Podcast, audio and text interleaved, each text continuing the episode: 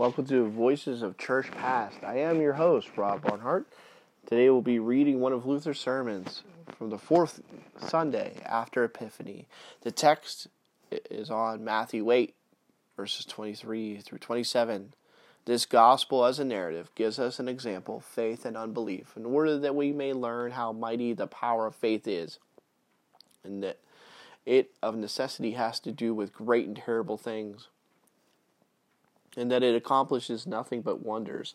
And that on the other hand, unbelief is so faint hearted, shamefaced, and trembling with fear that it can do nothing whatever. An illustration of this we see in this experience of the disciples, which shows the real state of their hearts. First, as they, in company with Christ, entered the ship, all was calm and experienced nothing unusual. Had anyone asked them then if they had believed, they would have answered yes but they were not conscious of how their hearts trusted in the calm sea and the signs for fair weather, and that this their faith was founded upon what their natural eyes saw. But when the tempest comes and the waves fill the boat, their faith vanishes, because the calm and peace in which they trusted took wings and flew away. Therefore they fly with calm and peace, and nothing is left but unbelief. But what is this unbelief able to do? It sees nothing but what it experiences. It does not experience life, salvation, or safety, but instead the waves coming into the boat and the sea threatening them with death and every danger. Because they experience these things and give heed to them and turn not from their fear from them, trembling and despair cannot be suppressed. Yea, the more they see and experience, the harder death and despair torment them every moment threatens to devour them. But a belief, but unbelief cannot avoid such experiences. It cannot think otherwise, even for a second, for it is, has nothing besides to which it can hold and comfort itself. Therefore, has no peace or rest for a single minute, and thus it will be in perdition, where there will be nothing but despair, trembling, and fear, and that without end. But had they had faith, it would have driven the wind and the waves and the sea out of their minds, and pictured before their eyes in place of the wind and the tempest the power and grace of God, promised in His Word, and would have relied upon that Word, as though anchored to an immovable rock. It would not float on the water, as though the sun shined brightly, and all was calm, and no storm was raging. For its great characteristic in the power of faith to see what is not visible and to not see what is visible. Yea, that which at the time drives and oppresses us, just as unbelief can only see what is visible and cannot at least cleave to what is invisible.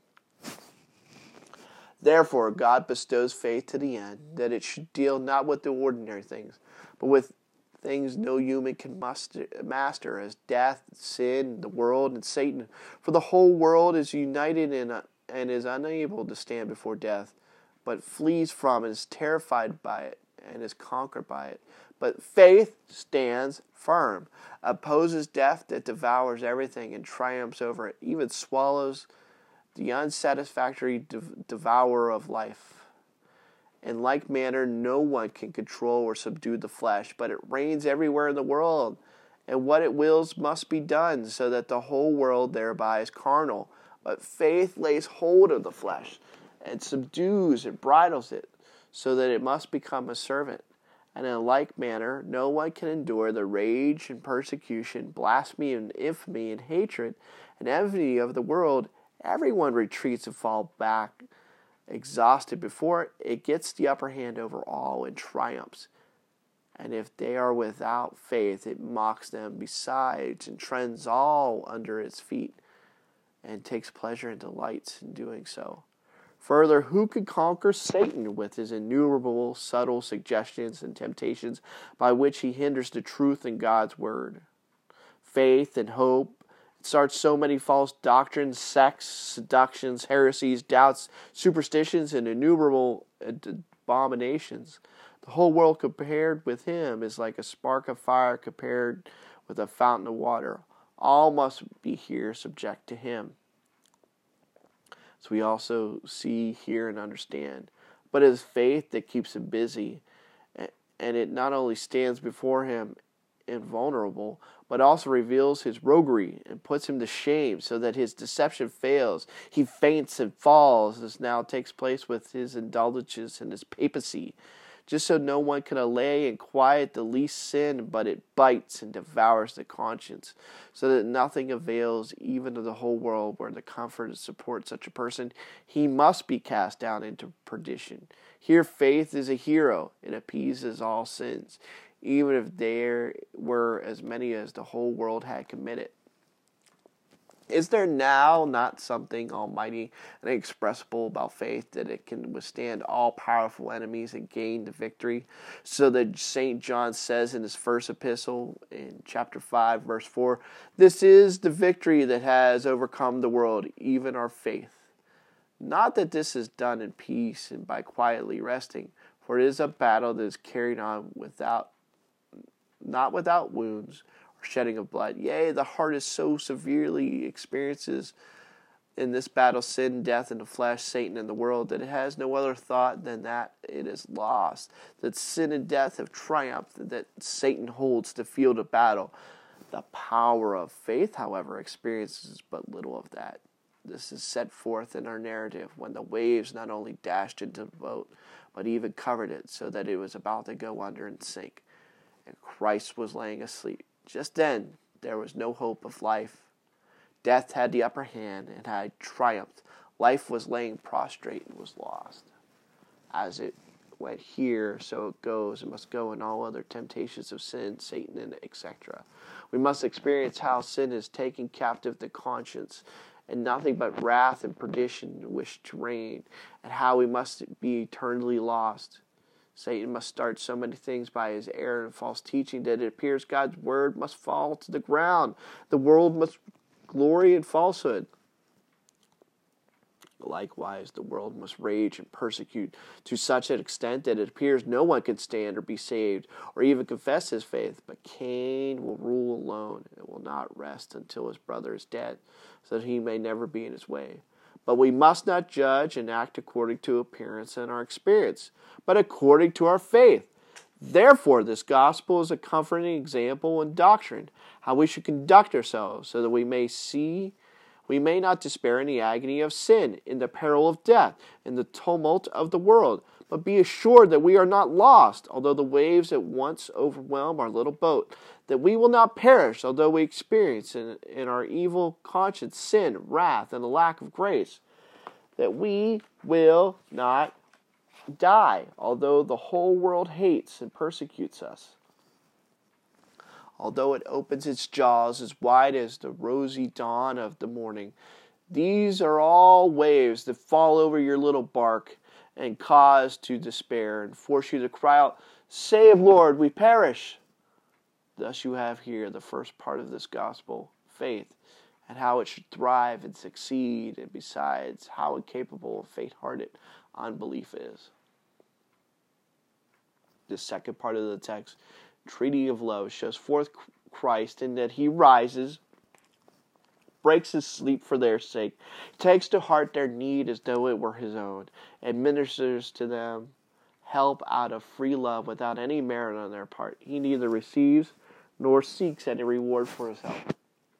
He permits them to enjoy and use his power and resources, for as we have often heard, it is characteristic of Christian love to do all freely and gratuitously to the praise and honor of God, that a Christian lives upon the earth for the sake of such love, just as Christ lives solely for the purpose of doing good, as he himself says, the Son of Man came not to be ministered unto, but to minister Matthew 20, verse 28. This was Luther's sermon given on the fourth Sunday after Epiphany. I hope you enjoyed it. Thank you for tuning in to yet another episode of Voices of Church Past. I am your host, Rob Barnhart. I just want to sincerely thank everybody who listens to this podcast. We had a record number of people listen to our last past episode. Apparently, a lot of people found the topic of baptism particularly interesting and checked out our episode. So that means not only did the normal people who usually listen to this podcast listen, but quite a few of you uh, listened beyond that. It's our way more popular, the most popular episode we've ever had by a lot. Um, and what was interesting is, uh, while yes, most of the listeners were in America, we had quite a few listeners overseas. So something about that topic created quite the the interest in the podcast. Um, I guess that means that when we touch on certain topics, we can expect to see maybe an influx of listeners that normally wouldn't listen to the, the podcast. Um, I'm guessing probably communion, baptism, um, maybe long gospel topics like that are kind of um, maybe people who don't necessarily know what Luther taught might check it out just to see what he says. Um, but yeah, it, it, was kind of intriguing, and I I guessed it might be of interest to people, so I kind of shared it on a couple different uh, avenues and said that it was about baptism. So apparently, people were really interested to hear that topic. Um, I just want to thank everybody for listening. I know that the production isn't all that it could be. I'm really trying really, really hard to save money to buy a proper microphone and a proper laptop so I can do more nuanced editing. Um, if I would cough or, or, or maybe not quite say a word right, I could do a little bit neater uh, editing. I can maybe put some music in, things like that. Um, and I could get like you know uh, for when I say a letter, a word that starts with a P, you know, uh, the the microphone I'm currently using probably does pop a little bit. Whereas if I had a microphone with a pop filter, it would not quite sound so harsh. Plus, also in post production, I can kind of bring those down so it wouldn't quite sound quite that way. Um, I could do a lot of different things, and it's just a matter of just saving up money to do that. You know, I, I probably would need uh, a good micro, good solid microphone would be at least seventy to uh, ninety dollars. Uh, a good laptop, depending on like what I'm looking for, probably two hundred dollars.